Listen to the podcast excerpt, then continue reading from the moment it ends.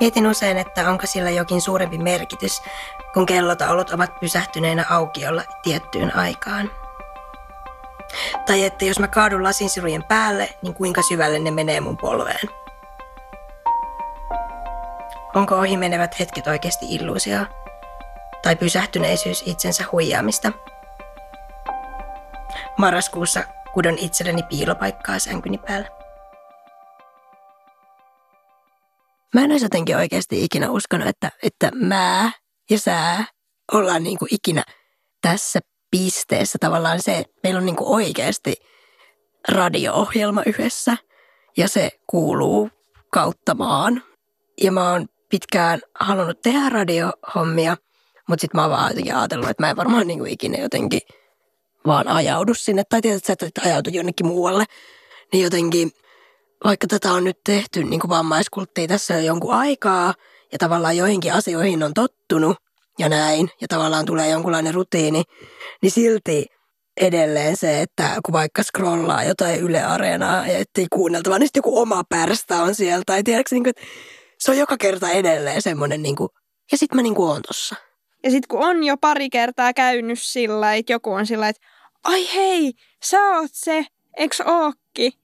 Ja sitten mä oon sillä, että niinhän mä oon. Mutta sitten tavallaan niinku, tosi paljon on miettinyt myös sitä, että onko mä toi. Tai siis sillä niinku, mm. että et kun just se oma tota, olemus on siellä, mutta sitten, että onko se oikeasti minä. Tai siis totta kai mä niinku mahdollisimman vilpittömästihän me tässä tehdään tätä hommaa, mutta silti. Tai sitä niinku miettii just se, että, että kun ihmiset tunnistaa, niin tunnistaako ne tuntemattomat sitten samanlaisen ihmisen kuin ne, jotka oikeasti tuntee mut. Ja sitten jotenkin just se, että en mä vieläkään jotenkin oikein osaa kätellä sillä, että Jenniina, hei, että mä toimitan tässä ohjelmaa Ylelle. Et se, mm-hmm. se vaan niinku tuntuu jotenkin niin vaikealta liittää itteen, koska on jotenkin ajatellut, että, että no pitäähän sitä sitten niinku olla jotain ollakseen toimittaja Ylellä ja sitten vaan silloin, mm, mä oon vaan mä.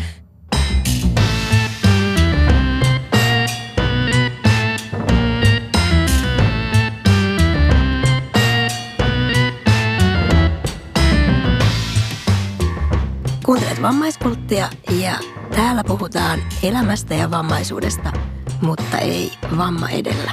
Mä oon Juliana Brandt ja tota, mä olin varmaan oikeasti joku kaksikymppinen, kun mä kuulin sen karmean totuuden siitä, että kun kuuntelee simpukasta kohinaa, niin mä olin kaksikymppiseksi asti luullut, että se on oikeasti meren kohina. Niin kunnes mulle kerrotaan, että se on mun oma veri, joka kohisee. Mä oon Jennina Järvi ja mä kerron samaistuin junassa toffeen väriseen villakoiraan, kun meillä oli niin samanlaiset luukit. Tänään pohditaan meidän omaa roolia vammaiskutin toimittajina. Lisäksi puhutaan näkyvyydestä ja aktivismista.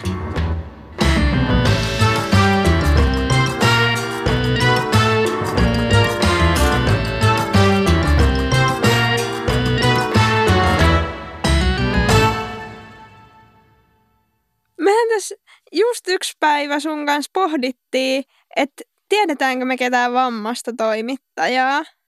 Ja sitten me päädyttiin siihen, että ei me kyllä tiedetä. Joo, toi on oikeasti jotenkin tosi hätkähdyttävä kela. Tiedätkö, että kun on silleen, että en mä tiedä niin kuin Suomessa ainakaan, mutta en mä ehkä tiedä myöskään missään muuallakaan, tai sit mä oon vaan pimennos, mutta tavallaan onhan sekin niin kuin jotenkin järisyttävää, että, että en mä tiedä. Mutta ollaanko me nyt sillä, että no nyt me tiedetään, että me itse, tai niin kuin, että tässähän me nyt ollaan tekemässä tällaista pioneerijuttua. No niinpä, mutta sitten se just, että vaikka meistä puhutaan CP-vammaisina toimittajina monessa yhteydessä, niin sitten mä kuitenkin niinku mietin, että ollaanko me toimittajia? Tai siis, että kyllähän me niinku itse toimitetaan tätä meidän sisältöä ja haastatellaan ihmisiä ja näin, mutta silti mulla tulee tästä vähän niin kuin jotenkin semmoinen fiilis, tai siis mä niin kuin ajattelin, että no mut sitten on tyyppejä, jotka on opiskellut vaikka viisi vuotta journalistiikkaa ja mä en oo. Että et, et onko tämä nyt sitten semmoinen, kun kerran yhdessä keskusteluohjelmassa oli sillä että miten se onkin niin, että misseistä tuntuu tulevan automaattisesti juontajia, mutta juontajuus ei pätevöitä missiksi, niin, niin sitten jotenkin tämmöistä niinku samanhenkistä kelaa jollain tapaa on pohtinut omalla kohdallaan, että hei, et pitäisikö mun nyt sanoa, että ei mulla ainakaan mitään koulutusta on, mutta sanokaa vaan toimittajaksi. Kuulostaa kivalta, tykkää klangista.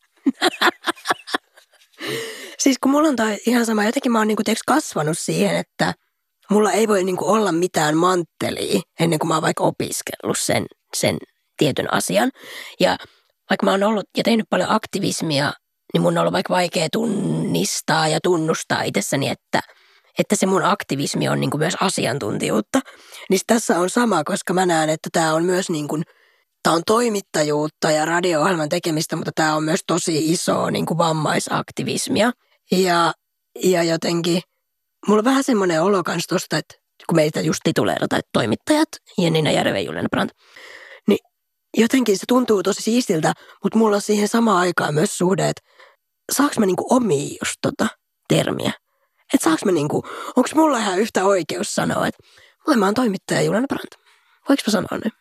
Joo, siis tähän liittyen ähm, on kipuillut niin kun tavallaan vielä vaikeampaa ajatusta kuin toi niin kun oikeus toimittajuuteen, niin sitä, että onko tämä nyt niin kuin se, että mä toimitan tässä radio-ohjelmaa, niin onko se tavallaan sitä, että no hei, että, että mä nyt satun vaan olemaan syntymäpätevä tekemään sisältöä vammaisuudesta, mutta olisinko mä niin kuin yhtä hyvä tekemään sisältöä sit niin kuin jostain muusta aiheesta.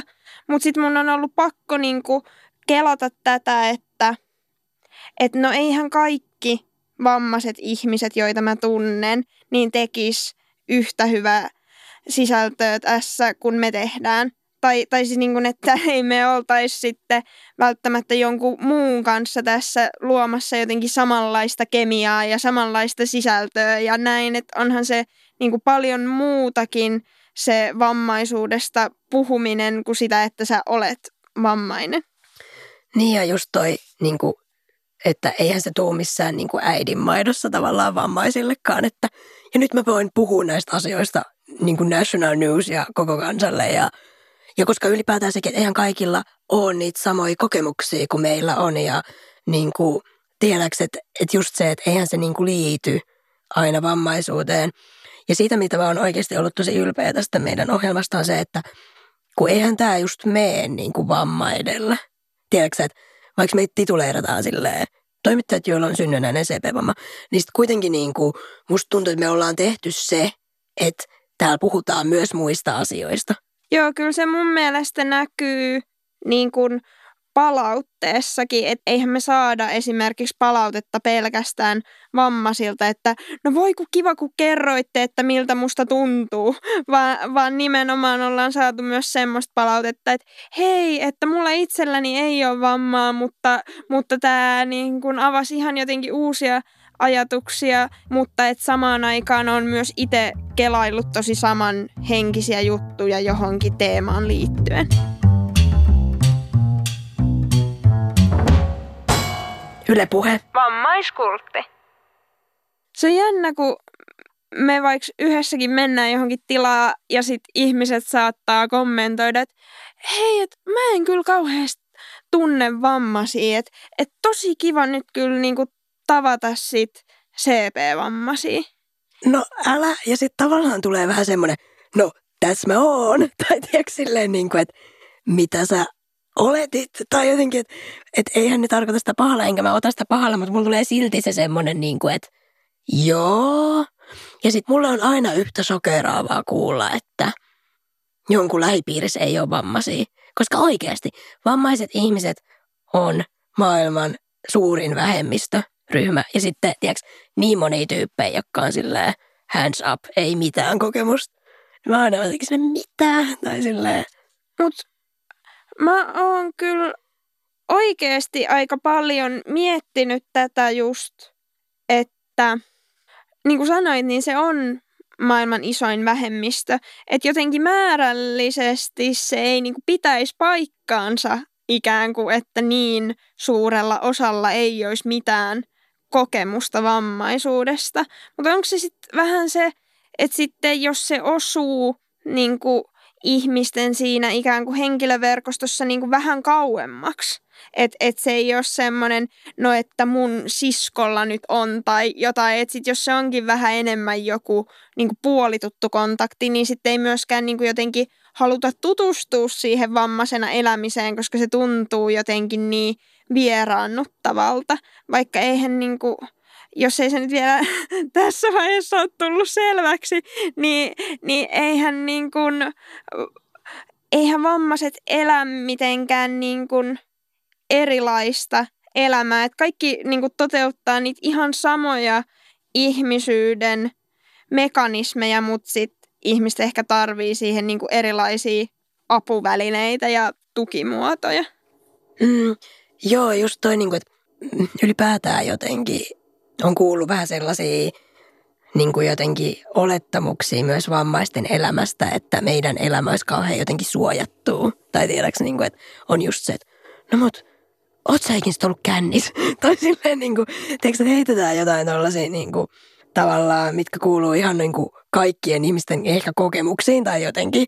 Ja sitten tavallaan siitä tulee semmoinen, niin kuin, että no mutta kuuluuko tämä myös sinun elämääsi CP-vammaisena? Mutta sitten toisaalta mun mielestä myös se jotenkin vasta-asetelma siitä, että et sit jotenkin ajateltaisiin, että no sä oot varmaan niin jossain alhossa ton sun vamman kanssa, että sä oot sillä jatkuvasti kännissä, että et sä niin. pystyt jotenkin sen kanssa elämään. Ja se on oikeasti mulle välillä semmoinen niin kuin kela, mikä mulla tulee mieleen, kun mä oon tuolla jossain baarissa, että no niin, että ajatteleekohan ihmiset, että nyt kun se vammainen on lopulta sieltä peräkammaristaan ryöminyt, niin se on tullut lääkitsemään tätä niin. suunnatonta tuskansa.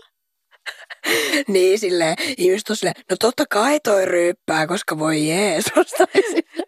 Älä just, että katsotaanko mua sillä no kyllä minäkin ryyppäisin. ja sitten kun mä en esim. vaikka itse juo, niin jengi on varmaan silleen, mutta miten sä niin kuin sit käsittelet tätä sun niin kuin. Mutta vielä, vielä tosta niin kuin, että miten ihmiset suhtautuu niin kuin meihin toimittajina ja, ja niin kuin ylipäätään just siihen, niin kuin mitä sanoit, että, että ja sitten joku on silleen, en ole ennen tavannut vammaisia tai jotenkin. Niin mä oon huomannut, että mulle sillä on väliä, että, että tituleerataanko mua kumpi sana ekana. Tiedätkö, että onko mä jossain – artikkelissa silleen, että mm, toimittaja Juliana Brandt, jolla on synnynnäinen CP-vamma, vai onko mä sitten niin päin, että Juliana Brandt, CP-vammainen toimittaja. Ja tämä on jännä, että miksi sillä on mulle väliä, koska mä, en halua, mä haluaisin mieluummin olla silleen, että se CP-vamma tulisi niin kuin jälkikäteen. Ja sitten tämä ei kuitenkaan niin kuin tarkoita, että mä en olisi sinut senkaan tai mä en edelleen käyttäisi sitä CP-vammatermiä itsestäni silleen poliittisesti ja voimaannuttaen, mutta siinä on joku semmoinen, että mä haluan, että ne sanat tulisi tietyssä järjestyksessä. Joo, siis kyllä mä sinänsä mä ymmärrän ton ihminen edellä, mutta mä itse vaan jotenkin, koska sen ihmisten hämmennyksen lisäksi hämmentää mua usein myös se, että kun tyypit on jotenkin tosi sillä, että no millä termillä sä nyt haluaisit, että sua kutsutaan. Mm. Ja silloin kun se on jossain tuommoisessa yhteiskunnallisissa yhteyksissä, niin silloinhan niin siellä kuitenkin yleensä käytetään sitä neutraaleinta mahdollista käsitettä ikään kuin. Että onhan se vammainen tosiaan neutraalimpi kuin separi, mutta ei musta silti tunnu niin kuin neutraalilta olla vammaispalveluiden asiakas. Niin tosiaan niin kuin sitä odotellessa, että tämä käsite jotenkin muuttuisi tai syntyisi uusia tai näin, mutta mut ennen kuin se tapahtuu, niin mä oon paljon kiinnostuneempi siitä, että ikään kuin, että kohteletko sä mua vammaisena ja millä tavoin, että lähestyykö just niin kuin sillai vaikka just silkkihansikkain tai muuten vaan jotenkin, että onko se ensimmäinen kysymys se, että no mikä sulla on? Mut et, et tollast lähestymistä ei sit ehkä paikata sillä, että sanooko mua CP-vammaiseksi vai liikuntarajoitteiseksi.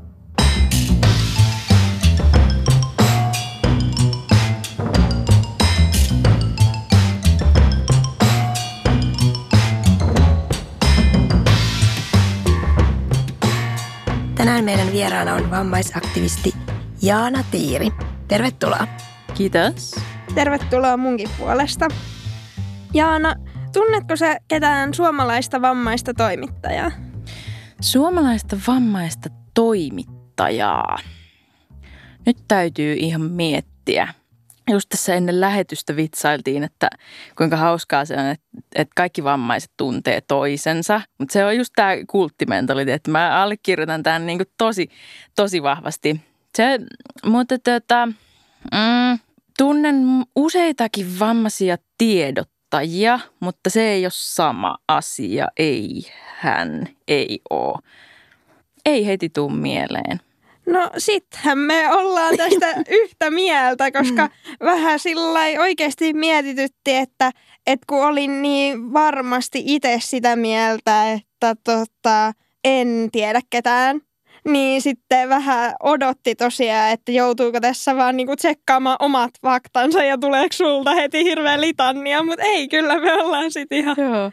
Mutta tota, tuossa alussa esiteltiin sut niin kuin vammaisaktivistina ja yleensä julkisuudessa ja muissa tapahtumissa sut esitellään myös vammaisaktivistina. Niin kiinnostaa, että mitä ajatuksia se termi sussa niin kuin herättää ja koetko sä niin kuin itse olevas nimenomaan vammaisaktivisti? Tämä vammaisaktivisti on sana, jota mä käytän itse usein. Se on usein semmoinen sana, minkä mä sanon itse – jos mut kysytään, että mikä sun esimerkiksi titteli on, millä, millä mandaatilla sä puhut. Mä koen, että mä olen vammaisaktivisti silloin, kun mä teen vammaisaktivismia, jota, jota mä teen elämässäni. Se liittyy ehkä niin kuin ylipäätäänkin mun käsitykseen niin kuin aktivisti-sanasta. Mä näen, että siinä on tosi vahvasti läsnä just se, että aktivismi on aina toimintaa. Sitten tämä vammaisaktivisti on myös sellainen titteli, jota mä käytän tavallaan päästäkseni ehkä eroon niistä sellaisista toisenlaisista titteleistä, joita mulle tarjotaan.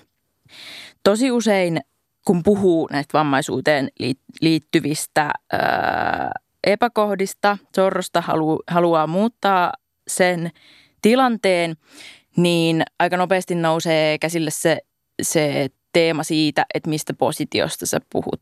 Ja mun mielestä se on tosi tärkeä pointti, koska tota, vammaiskysymys, niin vammaisten ihmisoikeudet, vammaispolitiikka on yksi semmoinen, semmoinen teema, mitä globaalisti vielä tehdään ihan tosi vahvasti vammattomien ihmisten puolesta – että esimerkiksi jos miettii suomala- suomalaista vammaispolitiikkaa, kuinka paljon sitä tehdään niin kuin kokonaan vammattomien ihmisten toimesta.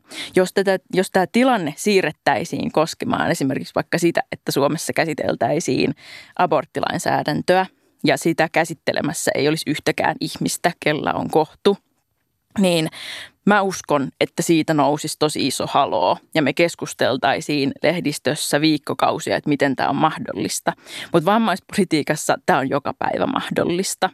Niin sen takia mä koen vammaisaktivismia tehdessäni tärkeänä sen, että mä tuon esille sen, että mä olen itse vammainen ja mä puhun siitä kokia positiosta. Voisit avata vielä vähän lisää, että miltä vammaisaktivismi termi tuntuu just sun omalla kohdalla? Se, että minkä takia mä käytän sitä vammaisaktivistia sen sijaan, että mä olisin vaan vammainen Jaana, niin on sitten toisaalta se, että, että tämä aiheuttaa niin kuin lähtökohtaisesti jo hilpeyttä se, että mä olisin tämmöinen vammainen Jaana. Ja vielä ehkä lisänä siihen, että olen jonkun verran niin kuin tehnyt mediajuttuja ja ollut haastateltavana lehdessä ja TVssä ja muussa, niin törmää siihen, mihin varmaan että törmännyt, siihen, että toimittajilla tuntuu olevan semmoinen aivan ylitse pääsemätön tarve saada tietää, mikä diagnoosi mulla on. Se on jotenkin, se kysymys tulee aina, no mikäs, mikäs sulla on? Ja miten se vaikuttaa sun elämään? Vaikka sillä tematiikalla ei olisi mitään merkitystä sen kanssa, että mistä sä puhut, niin jotenkin aina pitää saada tietää, mikä diagnoosi sulla on. Ja se on ihan turhaa. Se, se just monessa tapauksessa se ei anna mitään lisäarvoa sille jutulle, se, että sä kerrot, että mikä diagnoosi sulla on. Ehkä vaan niin kuin pahentaa sitä tilannetta, koska on paljon diagnooseja, joihin liittyy tosi isoja stereotypioita. Sen takia mä itse koitan välttää sen diagnoosin sanomista. Mutta mulla on itsellä harvinainen diagnoosi. Meitä on ö, noin sata Suomessa yhteensä. Ja toisaalta mä tunnen tosi kipeästi sen, että jokainen kohta, missä mä vaikka valtamediassa voisin sanoa, että mikä mun diagnoosi on, niin on mahdollisuus meidän, niin kuin mun diagnoosiyhteisölle löytää toisemme. Esimerkiksi mä olin tänä vuonna aamu TVssä puhumassa, kun oli kansainvälinen harvinaisten päivä. Siellä mä tein sen päätöksen, että mä sanon, että mikä mun diagnoosi on. Sitten kun mä astuin sieltä aamu TVn lavalta pois ja lähdin sieltä studiolta pois, niin mä olin siinä ajassa saanut siis Messenger-viestin ihan tuntemattomalta ihmiseltä, joka sanoi, että tämä on nyt ihan tosi outoa, mutta mä satuin katsomaan aamu-TVtä ja mulla on myös tämä sama diagnoosi ja mä oon ihan aikuinen ihminen. Mä en ole koskaan elämässäni tavannut toista, jolla on sama diagnoosi siitä me sitten tutustuttiin ja tämähän tuli esimerkiksi meidän diagnoosiyhdistyksen vuosikokoukseen ja niin kuin pääsi meidän yhteisöön mukaan. Ja se on, se on mulle niin mielettömän tärkeää, että siinä tulee toisaalta sitten taas tosi vahvasti se, että sitten kun multa kysytään mediassa, että mikä diagnoosi mulla on, niin mä myös haluaisin vastata, vaikka mä toisaalta tiedän, että se on myös tapa sortaa ja pienentää niin kuin vammaisuuden kokemusta vaan jotenkin semmoiseen, että no miten toi sun keho toimii jotenkin semmoisiin ihan turhiin asioihin. Mutta nämä on ristiriitaisia juttuja. No sitten jotenkin tuossa tossa oli niin, niin paljon, että tuntuu, mm. että, että aivot vaan niin kuin edelleen raksuttaa, koska heti oli jotenkin sillä että, että olenko samaa vai eri mieltä. Mutta tota, vahvasti itse määrittelet itsesi sitten vammaisaktivismin kautta, mutta koetko, että vammaisia sillä yleisesti ja laajemmin koskee sit paine tehdä niin kuin nimenomaan vammaisaktivismia, jos haluaa olla jollain tavalla aktivismissa mukana? Joo, totta kai. Se on, se on niin kuin varmasti just samanlainen tilanne, mitä on monella muullekin vähemmistöllä. Ja just tavallaan se lokerointi siinä, että se, että minkä vaikka alan asiantuntija sä voit olla, millaista asiantuntijuutta, millaista osaamista sulla voi olla, niin vammaisella ihmisellä ei välttämättä nähdä mitään muuta tätä osaamista kuin sitä vammaisuuden, vammaisuuden osaamista. Mä teen jonkun, jonkun verran hommia niin kuin vammaisten nuorten, nuorten kanssa, ketkä haluaisi ryhtyä tekemään aktivismia ja, ja tota, pohtii, että mikä on semmoinen oma reitti itselleen ja, ja tota, minkä puolesta ylipäätään halu, haluaa puhua, niin siellä kyllä kohtaa tosi paljon sitä tuskaa siitä, että moni, moni asia kiinnostaa maailmassa ja meillä on tosi, tosi erilaisia ihmisiä, kaikkia eri ihmisiä kiinnostaa eri asiat, niin se, että on vaan niin jumissa siinä, siinä semmoisessa vammaisuuden skenessä ikään kuin ei, ei pystyisi puhumaan eikä osaisi, osaisi puhua mistään muusta kuin siitä. Toi on kyllä jotenkin tosi samaistuttavaa, koska, koska itsekin niin kuin, mä jotenkin ajattelin, että mä, mä ollut eka ja ensisijaisesti niin kuin ihmisoikeus- ja ympäristöaktivisti, ehkä enemmän vielä ihmisoikeusaktivisti. Ja sitten oikeasti vasta vammaiskultin kautta mä oon ollut sille, niin, mä oon vammaisaktivisti. Ja, ja mulla esimerkiksi oli semmoinen niin kuin aiemmin, että mä en jotenkin halunnut olla vammaisaktivisti, koska mä halusin olla, tulla nähdyksi niin kuin, joo vammaisena, mutta vammaisena pilkku aktivistina. Tai silleen, että tekee niin kuin muutakin aktivismia. jotenkin kun sanoit tuosta, että on jotenkin niin jumissa siinä skenessä tai jotenkin siinä vammaisuuden niin kuin skenessä, niin mä mietin myös, että keltä se niin kuin paine tulee, että sun pitää puhua näistä asioista, koska välillä itse on miettinyt niin kuin vähän sille, että kuka voi puhua vammaisuudesta ja tavallaan, että pitääkö siinä aina olla se kokemusperäisyys ja tavallaan, että mitä jos valitseekin vammaisena ihmisenä, ettei puhu vammaisaktivismista tai ei tee sitä, niin millaisena se sitten nähdään. Ja niin kuin, että siinä on paljon jotenkin semmoisia, en mä sano, että ne on tulen arkoja asioita, mutta ne on keskusteltavia asioita. Ja, ja sitten, miten sä koet, että jos puhutaan niin kuin vammaisista aktivisteista, niin koet sä, että vammaisten ihmisten on myös jotenkin ihan validia tehdä muunkinlaista aktivismia kuin vammaisaktivismia. Koet sä, että ne nähdään niin kuin samalla viivalle ja otetaan yhtä todesta kuin että vammainen tekisi nimenomaan vammaisaktivismia? No siinä varmaan jotenkin itselle ensimmäisenä iskee mieleen se, että ei oteta todesta, kun se on sitten toisaalta se ehkä just osa semmoista myös laajempaa ongelmaa siitä, että vammaisia ihmisiä ei oteta todesta oikein niin kuin missään, eikä, eikä millään, mm. millään niin kuin osa-alueella. Musta oli tosi jotenkin hieno ilmaus, mutta ihan tosi surullista, just kun mä olin yhdessä vaiheessa – puhumassa äh, nuorille vammaisille niin kuin aspiring activists poru, porukalle. Ja siellä nousi, se, nousi semmoinen puheenvuoro siitä, että, että joo, että, joo, että kyllä mä voisin niin kuin tätä vammaisaktivismiakin tehdä, mutta että ensisijaisesti mua kiinnostaisi esimerkiksi just tämä ilmastoaktivismi, koska musta tuntuu, että globaaliin ilmastokriisiin on helpompi vaikuttaa vaikuttaa kuin vaikka mun omiin palveluihin. Ja musta se kertoo tosi hyvin siitä, miten, miten niin kuin jumissa vammaiset ihmiset on ihan niin kuin, myös niin kuin globaalisti ja missä, missä tahansa vielä siinä, että meitä ei oteta tosissaan edes niissä asioissa, jotka koskee meitä itseä, niin sitten se, että otettaisiin tosissaan joissain muissa asioissa vielä sen lisäksi, niin tota, jotenkin sitä näkee, että on vielä, vielä pitkä matka. Se on myös tietyllä tavalla, tietyllä tavalla niin kuin ehkä omakin kipukohta siinä, että pohtinut just sitä, että minkä takia mä oon ruvennut tekemään just vammaisaktivismia. Että kun tietää, mitä stereotypioita liittyy vammaisuuteen, sitten ei missään tapauksessa haluaisi täyttää niitä, vaan haluaisi olla ihan erilainen, mutta sitten jotenkin puristaa niin paljon mailasta, että sitten yhtenä päivänä, niin kuin minä olen huomannut, niin huomaakin olevansa vammaisaktivisti, joka haluaisi vammaisjärjestöön töihin. Että kiva, M- miten meni niin kuin omasta mielestä nyt sitten tämä, että olisi voinut esimerkiksi haluta vaikka duuni jonnekin semmoiseen paikkaan, missä ei ole ikinä ollut niin kuin vammaisia ihmisiä ja voisi olla jotenkin ensimmäinen siellä jo, ei semmoista ilmeisesti. kai, kai sitten omalta kohdalta on jotenkin vaan, että henkilökohtainen tulee lähelle. Ja, mm. niin kuin. Siis joo, kaksi asiaa nousee tosi vahvasti tuosta sun puheenvuorosta.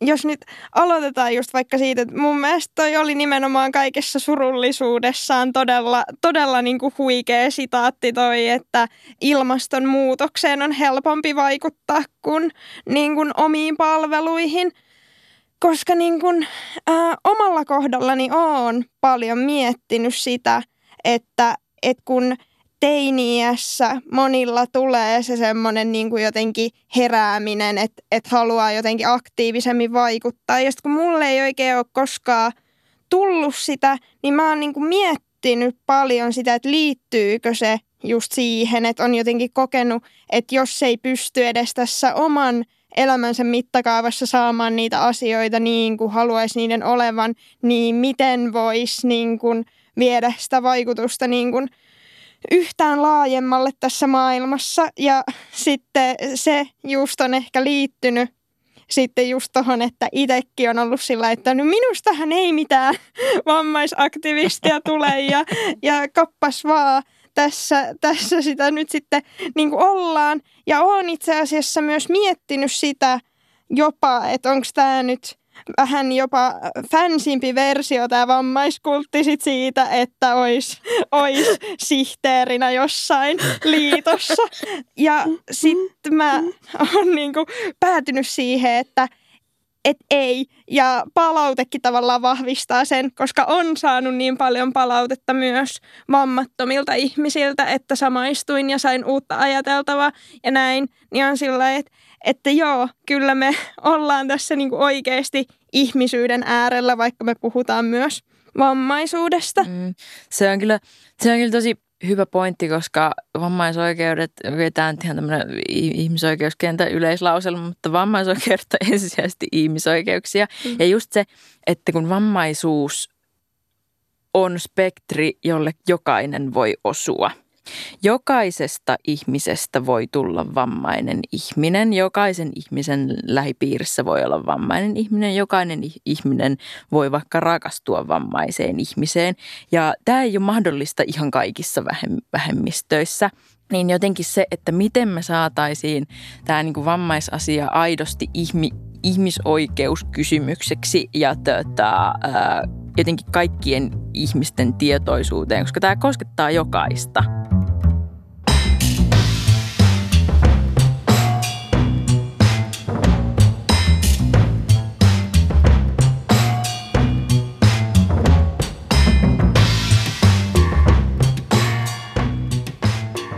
Meidän vieraana täällä tänään on tosiaan Jaana Tiiri.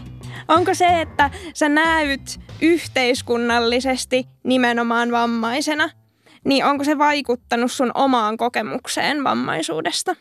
Tämä on tosi mielenkiintoinen kysymys, koska mä oon paljon pohtinut varsinkin jotenkin viime aikoina sitä, että miten, miten mun oma käsitys omasta vammaisuudesta on muuttunut eri aikakausina, mitä, mitä vaiheita siinä on, mit, mitkä asiat siihen on vaikuttanut. Isosti on vaikuttanut vaikka teinien kriisit ja semmoinen niin kuin sulautumisen halu. Toisaalta sitten just tämmöinen niin kuin yhteiskunnallinen herääminen ja, ja tota, sosiaaliseen vammaiskäsitykseen uppoaminen. Mä jotenkin sanoisin niin, että se, että mä näyn nimenomaan vammaisena ihmisenä mediassa on toisaalta myös mun oma valinta. Jokainen, jokainen aktivisti ja jokainen näkyvä ihminen tekee jossain vaiheessa semmoisen valinnan, että tuleeko minusta just se julkinen eläin, jonka, jonka elämä on esillä ja jolla on tarkoitus sanoa jotain. Ja mulle on tosi tärkeää ja sitä mä aina toitotankin ihmisille, että tota, henkilökohtaisuudella mediassa – on aina hyvä olla jokin tavoite johonkin vaikutukseen. Just se, että kun vammaisten ihmisten tosi henkilökohtaisista asioista kysytään tosi usein, miten me käydään suihkussa, miten me harrastetaan seksiä ja tota, tosi semmoisia invasiivisia kysymyksiä kysytään usein, koska ajatellaan, että okei se meidän yksityiselämä on tosi julkista, koska vaan siksi, koska me ollaan vammaisia. Sen takia jotenkin toivoisi, että niihin kysymyksiin ei vastattaisi niin jotenkin automaattisesti, mikä on toisaalta tosi vaikeaa, koska varsinkin me aina vammaiset, jotka ollaan oltu, aina oltu vammaisia, niin ollaan tota, syntymästä saakka kasvettu siihen kulttuuriin, että meidän on vuosi toisensa jälkeen kerrottava niitä meidän yksityiskohtaisia elämän asioita, vaikka eri palvelujärjestelmille meidän on kerrottava niitä, että me saadaan sitä tukea, millä me selvitään elämässä. Niin se tulee jotenkin selkärangasta, mutta – toisaalta kun semmoiset henkilökohtaiset tarinat, niiden kautta on helpompi ymmärtää asioita, niin kyllä mä toisaalta ymmärrän sen, että mediaan halutaan semmoista tarinallisuutta. Et joo, se on, se on semmoinen valinta, minkä mä oon tehnyt, että, että tavallaan sitä kautta mä en, mä en ehkä usko, että se on vaikuttanut mun omaan vammaiskäsitykseen. Mutta kyllä se, että sitten kun on tehnyt aktivismia ja päässyt eri paikkoihin ja tota, ollut äänessä, niin sillä tavalla – mikä, minkä se on tehnyt näkyväksi, niin on se, että kuinka helppo median on valita vammaisten äänitorveksi aina, aina niin kuin vaikka minunlaiseni vammainen, joka kävelee, joka osaa puhua selkeästi jotain ministeriargonia oikeissa paikoissa, on valkoinen ja on muutenkin tälleen mukava ja lähestyttävä – se on pistänyt tosi paljon miettimään sitä niin kuin omi, niitä omia etuoikeuksia vammaisyhteisössä ja sitä kautta miettimään sitä, että miten tota vammaisyhteisöstä voisi nostaa myös sellaisia ääniä, jotka ei ole niin kuin vammaisyhteisön sisällä näin etuoikeutettuja kuin vaikka itse on. Mm, joo, mä kans jotenkin, jotenkin tuli tosi paljon ajatuksia tuosta etuoikeuksista, koska mähän on jotenkin, jos voi sanoa, mä oon todella etuoikeutettu vammainen. Mulla on lievä CP-vamma, mä, mä oon valkoinen, mä kävelen, ää, mäkin osaan puhua kaikkia jargonia ja akateemista kieltä. Mutta sitten taas mulle se on ollut kipuili jotenkin siitä paikkansa hakemisesta. Niin kuin mä paljon puhunutkin kultissa just siitä niin väliinputoajuudesta. Ja sitten kun ei niin kuin sovi minnekään, niin sitten välillä niin kuin tunnust, tunnustan ja tunnistan, että mulla on etuoikeus. Mutta sitten myös haluan niin kuin saada tunnustusta silleen, että et eihän mä sitten kuulu mihinkään. Mm. Ja, se, ja se on myös semmoinen niin vaikea. Mutta mua kiinnostaa feminismi tosi paljon ja sille myöskin vammaisasiat – niin miten sä koet niin kuin vammaisuuden ja feminismin suhteen, että koet sä, että feminismissä nostetaan vammaisuutta esiin? No jos mietitään semmoista niin kuin intersektionaalisen feminismin nousua nyt, nyt niin kuin, ö, ainakin kymmenluvulla globaalisti, niin haluaisin sanoa, että yritystä ainakin on – mä puhun paljon omassa aktivismissa myös, myös just niin kuin moniperusteisista identiteeteistä ja moniperusteisesta syrjinnästä. Eli siitä, kun kuuluu kahteen tai useampaan vähemmistöön samaan aikaan. Ja mä näen, että me tällä hetkellä esimerkiksi meidän vaikka kansalaisjärjestökenttä ei todellakaan ole vielä valmis siihen, että, että vammaisuudestakin olisi tosi monta erilaista kuvaa. Ja just siitä, siitä tapahtuu semmoista väliinputoamista, vaikka vaikka siinä, että mä oon itse vammainen ihminen ja sitten mä oon sateenkaari-ihminen. Ja just se, että mä saatan vammaisyhteisössä kohdata tota, homofobiaa ja sitten mä saatan sateenkaariyhteisössä törmätä siihen, että ei ole kuultukaan jostain niin kuin esteettömyydestä ja tota, ei niin kuin, tavallaan taas yhtään ymmär, ymmärretään vammaisuuskysymyksiä, niin sitten siinä tulee se sama väliinputoaminen, että mä en kuulu mihinkään. Niin musta tuntuu, että toisaalta niin interse, intersektionaalisella feminismillä on liikkeenä tosi paljon mahdollisuuksia tavallaan jotenkin ottaa kiinni semmoisia väliinputoajien ihmisoikeuksia ja asioita, vaikka mä toki näen myös sen, että se vastuu on ihan yhtä lailla myös esimerkiksi kansalaisjärjestökentällä, se pitäisi vaan siellä paremmin tunnustaa. Kyllä. mainitsitkin tuossa just noi julkiset kuvat vammaisista ja vammaisuudesta, niin koetko, että myös vammaisyhteisöä koskisi tämmöinen paine yksimielisyydestä, joka ehkä niin kuin monien vähemmistöjen kohdalla toteutuu? Joo, joo. Ja ehkä niin kuin, jos miettii sellaisia kuvia, mitä on vammaisuudesta, niin tota, niitähän on mediassa vaikka kahdenlaisia, tai varsinkin, varsinkin ehkä ä, populaarikulttuurissa on semmoinen ä, tota, mahdollisesti vammautunut ihminen, joka käyttää pyörätuolia ja joka selviytyy kaikista rajoitteistaan huolimatta ja hymyilee ja voittaa ja kiipeää Mount Everestille ja sieltä hän huutaa, että what's your excuse? Tämä on toinen kuva. Ja sitten toinen kuva on semmoinen tota, iloinen, onnellinen, kehitysvammainen ihminen – joka on vaan iloinen ja tuo kaikille iloa ja tota, äh, hänen seurassaan kaikki murheet unohtuu, koska miettikääpäs nyt, että elämän pienistä asioista voi löytää iloa ja niin edespäin. Nämä on niin tosi yleisiä trooppeja, vaikka elokuvan maailmassa ne on aina näitä. Tai sitten ne on niitä masentuneita vammaisia, jotka tota, haluaa eutanasiaa, mutta se on sitten jo ihan eri keskustelu. Ne, mutta tota, äh, nämä, nämä on niin ne kuvat ja sitten jos ei, ei sopeudu tähän, niin sitten on ihan silleen, että mikä, mikä homma, että, että on huonovammainen, jos se ei ole iloinen ja jotenkin tuota iloa ja tämmöisiä voitto, voittotarinoita. Jos miettii, miettii niin kuin median lisäksi myös ihan vaikka semmoista vammaispoliti, vammaispoliti, vammaispoliittista diskurssia, huh. Niin, tota, ää, niin siinä... Ihanaa, että joku muukin välillä vähän takeltelee kuin minä. Joo, nyt, tykkäsin tuosta huh. Nyt meni aivan, piti oikein pinnistää. Niin, jos miettii sitä, niin tota, ää, siellä tämmöinen yhteneväisyyden pyyntö on myös tosi satuttavaa ja on tosi vaikeeta.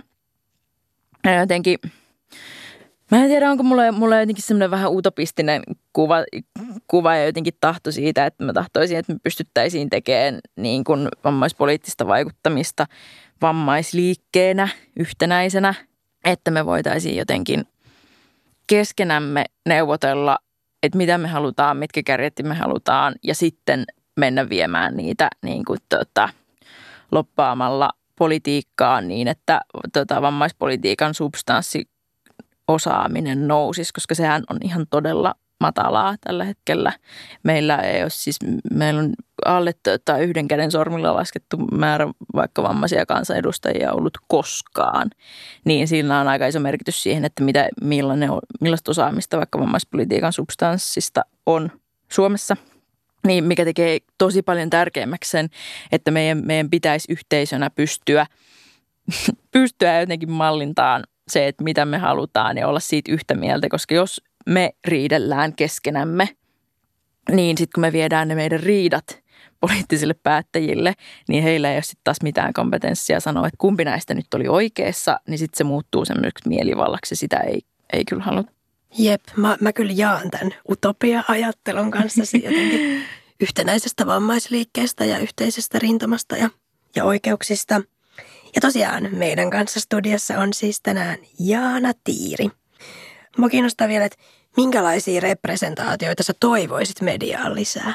Kaikenlaisia. No, no äh, sen, voi, sen voi ehkä tota, jotenkin tiivistää kahteen semmoiseen kategoriaan. Mä toivoisin sellaisia representaatioita vammaisuudesta, missä ei olisi kyse vammaisuudesta, vaan että tota, meillä mediassa politiikassa, populaarikulttuurissa, lehdissä, kirjoissa, missä vaan olisi vammaisia ihmisiä tekemässä ja puhumassa ihan jostain muusta kuin vammaisuudesta – laajentamassa sitä käsitystä siitä, mitä, mitä me tehdään elämässä, kun me ei vaan niin 24-7 suoriteta tätä meidän vammaisuutta, vaan meillä on tässä elämässä niin muitakin asioita, niin se on musta ihan kiinnostavaa olisi tietää, että mitä ne muut asiat, muut asiat on, ja se sitten tätä itsessään laajentaisi tietenkin sitä, että meidät nähtäisiin niin kuin ensisijaisesti ihmisinä eikä, eikä vammaisina.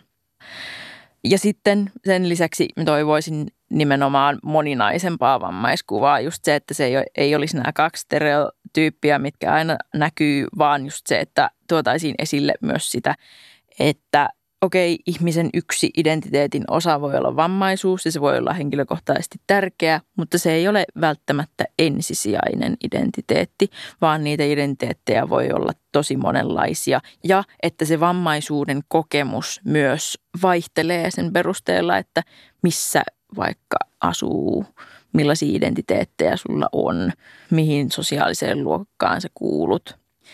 Ja jotenkin se, että miten me saataisiin tätä niin kuin vammaisuuden kokemuksen kuvausta moninaisemmaksi, se on kyllä se jotenkin toinen osa-alue, mitä toivoisin.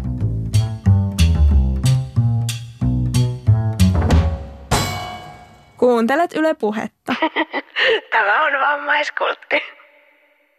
Just tähän vammaisuuskokemukseen liittyen meillä on ollut tapana kysyä sekä vammaisilta että vammattomilta vierailta tämmöistä niin kuin vammaisbarometria.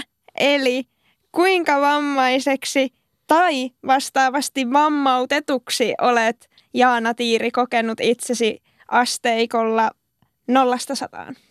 Tämä on ihan tosi hankala kysymys. Minä olen kaikki nämä ajat, kun mä oon kuunnellut tätä ohjelmaa, niin pohtinut, että mitä mä itse vastaisin tähän kysymykseen. Ja nyt tästä tulee tämmöinen monologi. No niin, ensimmäinen ajatus, mikä mulle tulee mieleen, niin on jotenkin automaattisesti se, että, että siis niin kuin 100 prosenttia, vai oliko tässä prosentit?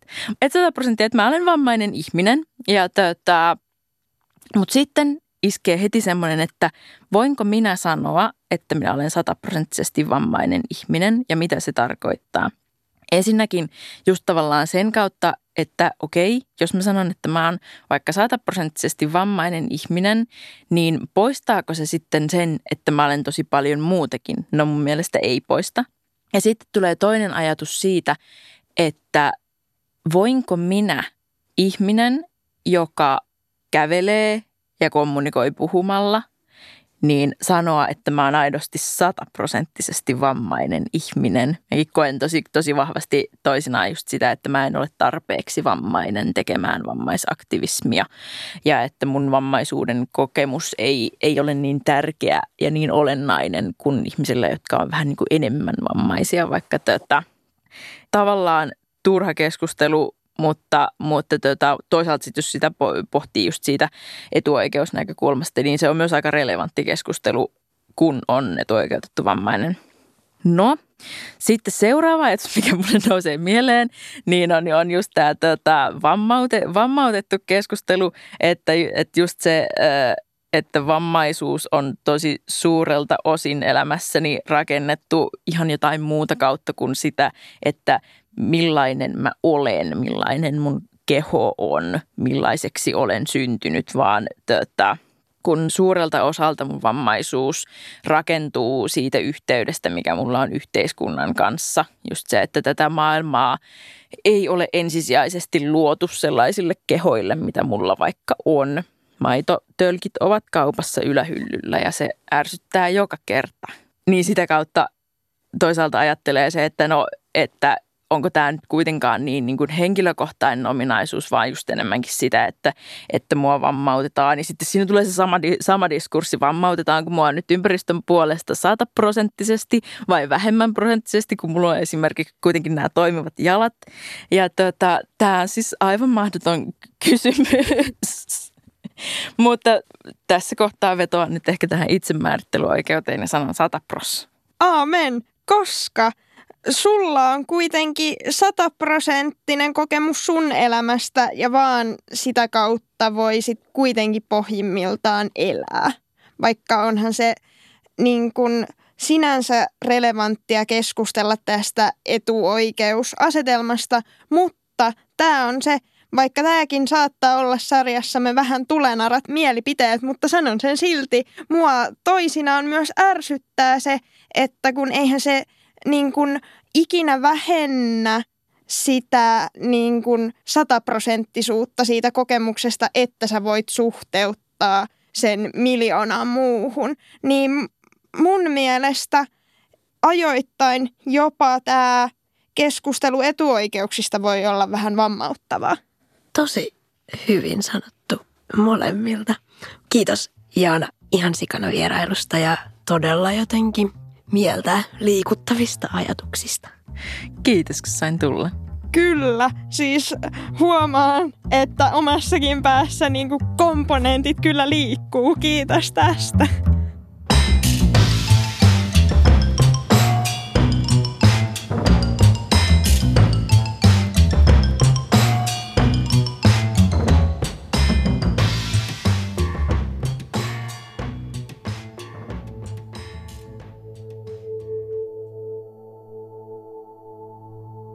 Tiedä, oliko se sittenkin vain syksy, mutta jotenkin ilmassa oli jäähyväisten tuntua.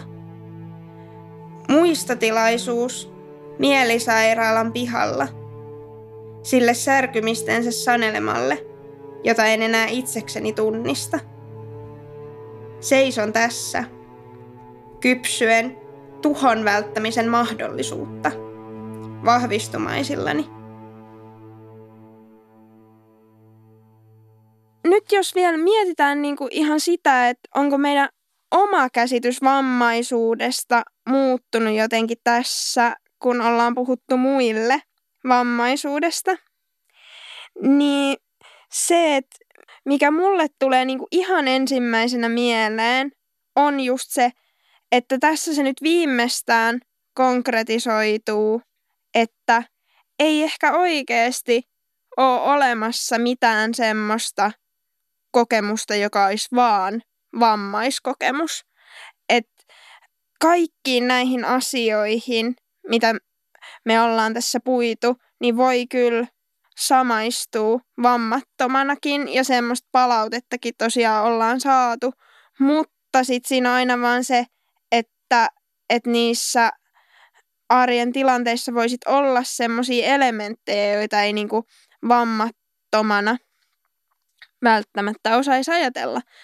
Mutta se on oikeasti niinku pakottanut semmoiseen jonkinlaiseen nöyrtymiseen jopa, että et on pitänyt tulla sieltä jostain jalustalta alas, että huomaa, että on vähän niin kuin käänteisesti tosiaan nostanut itseään semmoiseen asemaan, että et no oh well, että sit kun mä oon tämmönen, niin mä oon varmaan sit jotenkin oikeutetumpi tuntemaan itseni niin kuin ulkopuoliseksi tai että mulla on tässä nyt jotenkin perustellumpia syitä kokee epävarmuutta tai jotain.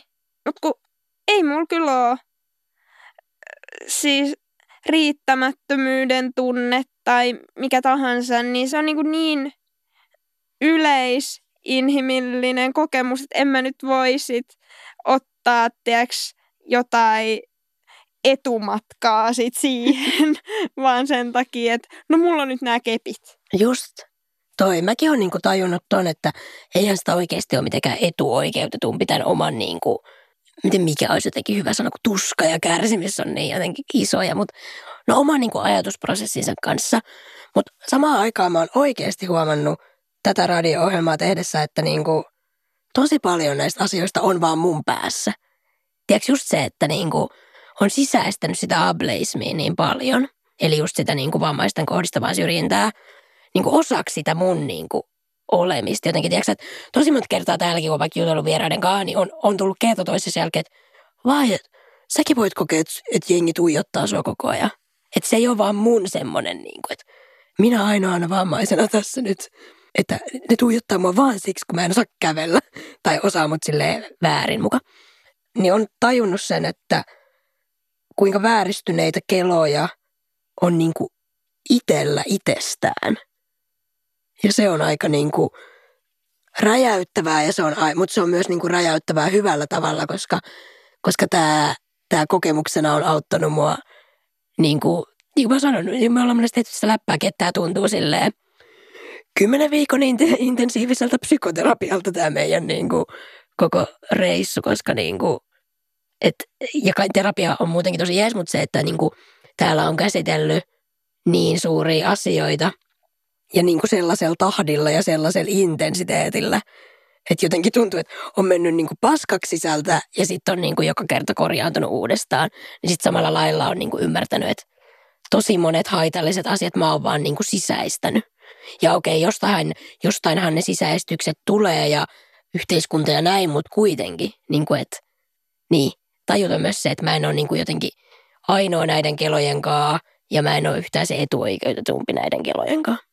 Joo, siis just toi, että tämä on tuntunut myös vähän siltä, että kun itse on käynyt pitkään terapiassa, niin sitten vähän sillä, että no niin, tässä testataan, että kuinka hyvin se sun terapia on purru. Ja tässä voi niinku jotenkin todeta, että, että no aika hyvin, koska niinku tosiaan muutama vuosi takaperin, niin en mä niin kuin jotenkin istuisi tässä ja pystyisi näin suoraan puhumaan niin kuin siitä vammaisuudesta osana mun elämää, koska sitä on yrittänyt niin paljon häivyttää.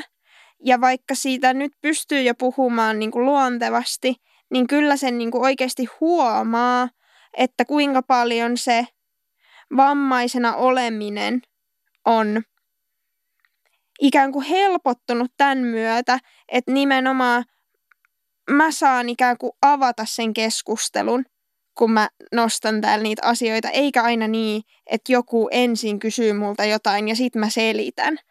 Mutta siinä, kun mä nyt niinku puhun, niin siinä tapahtuu just se, mitä säkin tuossa sanoit, että et sitä alkaa jotenkin ihan eri tavalla kuuntelemaan, että niin, että kenestä mä tässä nyt oikein puhun, että, että puhunko mä oikeasti niin kuin minusta, joka ajattelee näin, vai siitä, että joku on sanonut näin tai saanut mut tuntemaan jollain tietyllä tavalla ja sit mä oon ottanut sen omakseni.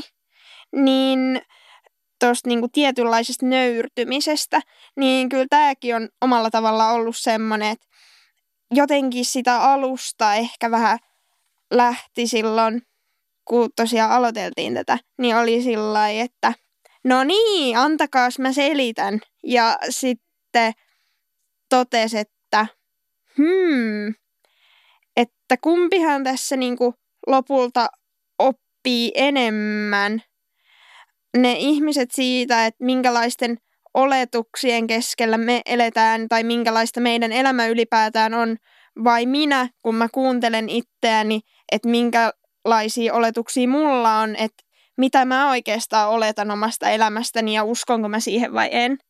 Toi oli hienosti sanottu, että mitä itse olettaa omasta elämästään ja minkä takia ja minkä ominaisuuksien takia.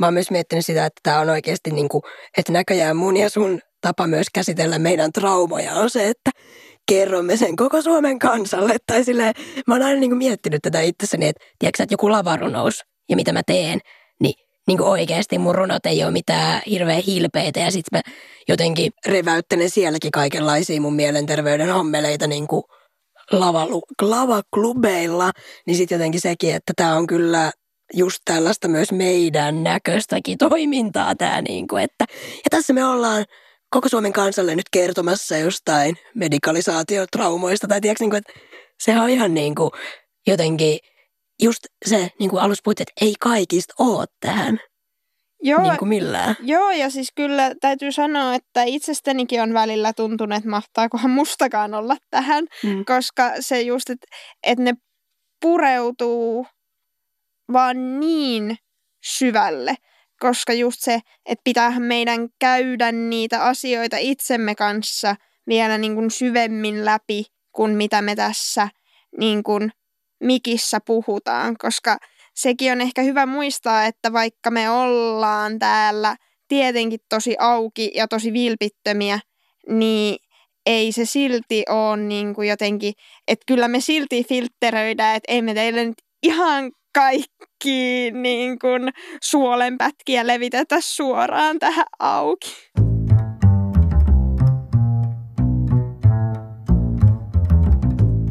Tähän loppuun meillä olisi vielä yksi uutinen. Ja uutinen on se, että vammaiskultista tulee toinen kausi. Ja se on ihan törkeen siistiä. Ja teemoista ja vieraista lisää myöhemmin.